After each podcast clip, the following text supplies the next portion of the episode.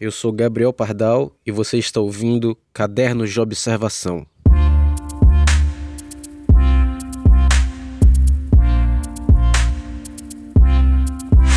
Aê, estamos de volta para construir essa segunda temporada do podcast.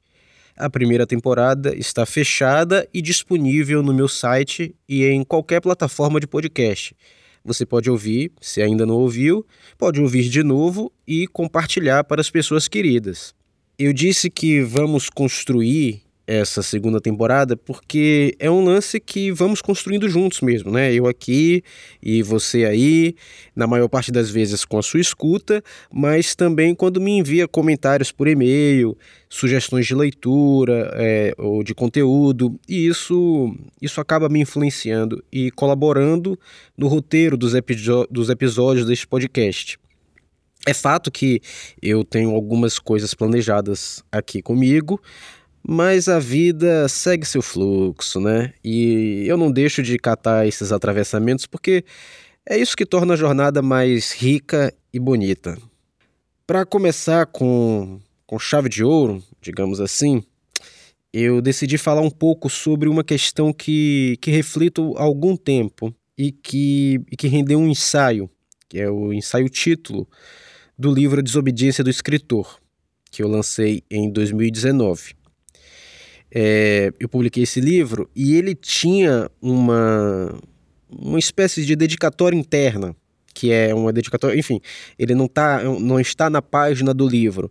Era servia mais como uma motivação minha, interna, pessoal, de quando escrevi o ensaio A Desobediência do Escritor, porque eu estava pensando nos meus amigos ex-artistas.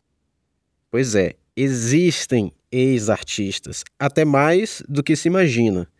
Isso vai, por exemplo, é, do, de uma frase do Saramago, né, do José Saramago, em que ele disse certa vez que não existia carreira de escritor, que um, um médico, por exemplo, tinha carreira. Ele sai da faculdade, começa a atender um doente, depois outro, e até onde se sabe, nunca vai deixar de haver doentes no mundo. No entanto, um artista, não, um artista da noite para o dia, pode deixar de ter ideias. Eu sou de Salvador e foi lá que comecei a estudar e a trabalhar com arte. Durante muitos anos eu escrevi, atuei no teatro, fiz filmes, é, tive uma banda também. É pouca gente sabe, mas eu já tive uma banda, fazia letra e cantava e tocava. Bom, enfim, eu compus diversos trabalhos e muitas vezes em projetos solo, mas na maioria das vezes como integrante de um coletivo. E desde que me mudei para o Rio de Janeiro, em 2007, a minha vida ela se tornou basicamente estudar e trabalhar com a criação artística, porque lá em Salvador eu ainda estava, enfim, eu ainda estava estudando outras coisas, trabalhava com outras coisas também. Mas aqui no Rio, desde que me mudei, basicamente foi isso. E toda vez que eu retorno para a Bahia, eu percebo que eu encontro um amigo, e vários amigos que deixaram de fazer arte e que estão trabalhando em outras coisas. Uma empresa privada, é, como funcionários públicos, ou montaram seus negócios, ou estão desempregados, enfim, deixaram a arte de lado. Provavelmente eles estão certos, até mais certos do que eu. Mas eu voltava para o Rio, né, da Bahia para o Rio, me sentindo como um sobrevivente de um desastre, para ser bem exagerado assim. Principalmente eu, eu me sentia sozinho naquilo que havia começado a fazer com eles, com esses amigos. E eu ficava me perguntando por que, que eu insistia. São inúmeros os fatores que me fazem resistir trabalhando com arte, assim como são inúmeros os fatores que fazem qualquer artista fazer arte, né? Eu falo sobre isso melhor no livro, quais são esses, esses fatores. Mas nessa minha fase de formação, se é que a gente sai algum momento dessa fase, convivi com artistas, é, músicos, escritores, pintores, e 99% deles deixaram de fazer essas coisas, de pintar, de tocar, escrever, porque é difícil. Eu não posso condenar. E sinto que perdi parceiros e mais até que o país, que o mundo né, perdeu por não conhecerem essas cabeças, porque elas tinham muitas coisas para dizer e mostrar.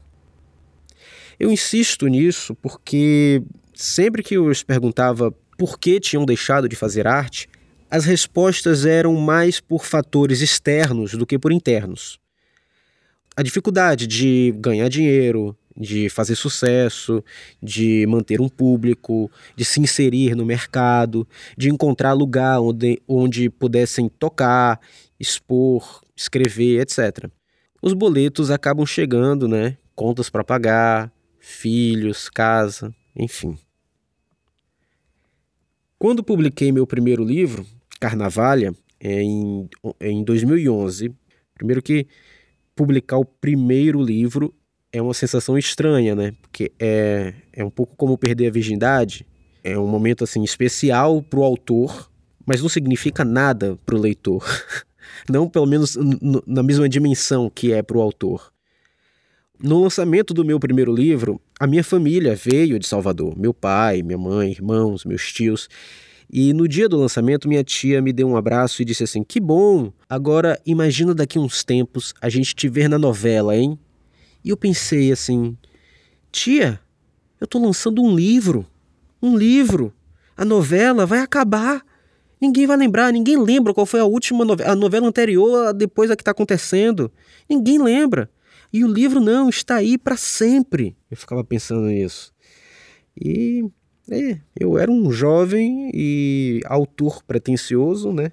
Achava que esse livro, meu primeiro livro, imagina, iria mudar a cena literária do país, mas claro que nada disso aconteceu. Uma das perguntas que eu faço no ensaio do livro é: que audácia é essa e que permissão eu tenho para me considerar um escritor? Tem uma frase, uma frase famosa que diz que, que, que alguém só se torna escritor quando publica o quarto livro. Porque só assim podemos dizer que é escritor mesmo. O primeiro foi, ah, foi um acontecimento, escreveu alguma coisa, juntou ali, mas o quarto é porque resistiu. É porque resistiu. Aí é escritor mesmo. Até então, quando eu lancei, quando eu escrevi o A Desobediência do Escritor, o ensaio, eu tinha publicado alguns livros. Eu tinha publicado um livro de ficção, o Carnavalha, tinha publicado é, um livro de poesia, tinha publicado um livro de cartoons, eu tinha escrito artigos, crônicas, reportagens, críticas para sites e revistas na internet. Então aí eu tinha algum material, tinha um volume de material, e isso me fazia me perguntar: eu posso então me considerar um escritor? Posso ser chamado assim? Mas de que, que importa? O que isso quer dizer? Naquele ano, mais de 20 mil livros foram publicados no Brasil. Alguns foram considerados é, incríveis, outros foram superestimados, outros foram injustiçadamente esquecidos. A maioria deles não foram nem lidos. Então é mais fácil acreditar que ninguém, ninguém, está minimamente interessado no que eu tenho a dizer.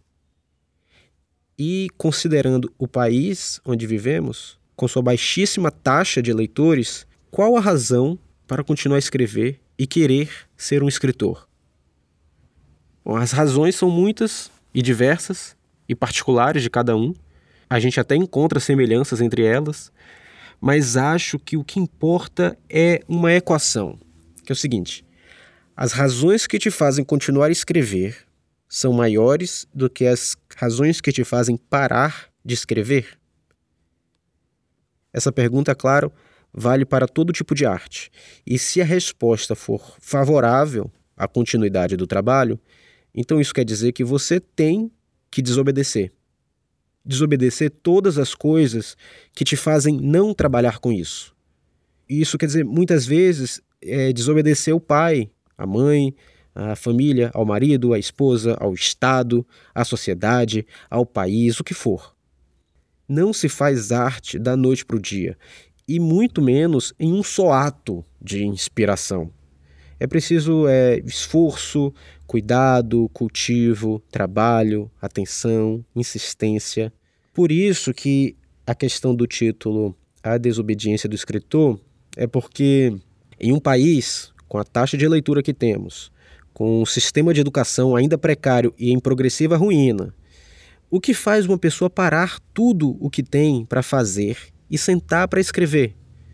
Qual a loucura para continuar a escrever e querer ser escritor? Porque com tantos convites, bares, praias, festas, filmes, notícias, trabalhos, namoros, famílias, tretas, enfim, todo artista brasileiro, quando está criando algo, está sendo desobediente a todas as coisas que lhe impedem de fazer arte. E não são poucas. Desobedecer é o único jeito que o artista tem para existir, se afirmar e potencializar o seu desejo. E daí acredito que todo esse enfrentamento, essa posição de desobediência, deve ser colocada na criação.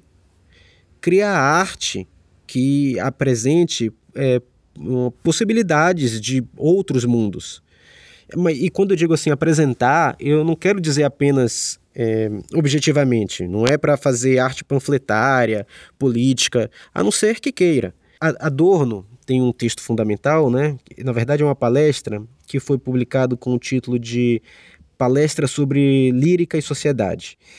E nesse texto ele fala em como é que um como é que um poema lírico, profundamente subjetivo, pode ser mais revelador de contradições sociais do que um modelo de arte engajada que trata mais imediatamente do político.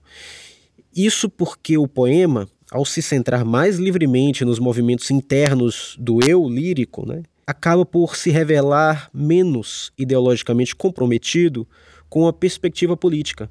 Ele abre e não fecha. E eu acho que ser um artista desobediente é isso, é oferecer ao leitor ideias de outras relações com o mundo. Outras relações com o mundo, com as pessoas e consigo, permitindo a, a, a descoberta de novas razões para viver, principalmente essas que não sejam as que são promovidas como as mais interessantes, as mais desejáveis, as mais corretas e certas. Como eu disse e escrevi esse ensaio mirando primeiro nos meus amigos, tanto os da Bahia como os do Rio, os de qualquer lugar, e querendo também me comunicar com os leitores que eu conhecia pela internet, com os que eu não conhecia, numa de agitar, né, de colocar mais brasa. Há inúmeras razões que me fazem não fazer esse podcast aqui. podia estar, tá, sei lá, fazendo outra coisa, mas eu organizei tudo eu, eu deixei de fazer outras coisas, né? Eu organizei a minha agenda, as minhas criações, os meus trabalhos para poder dizer tudo isso que eu estou dizendo aqui. E eu espero, então, que essa mensagem te acenda alguma coisa.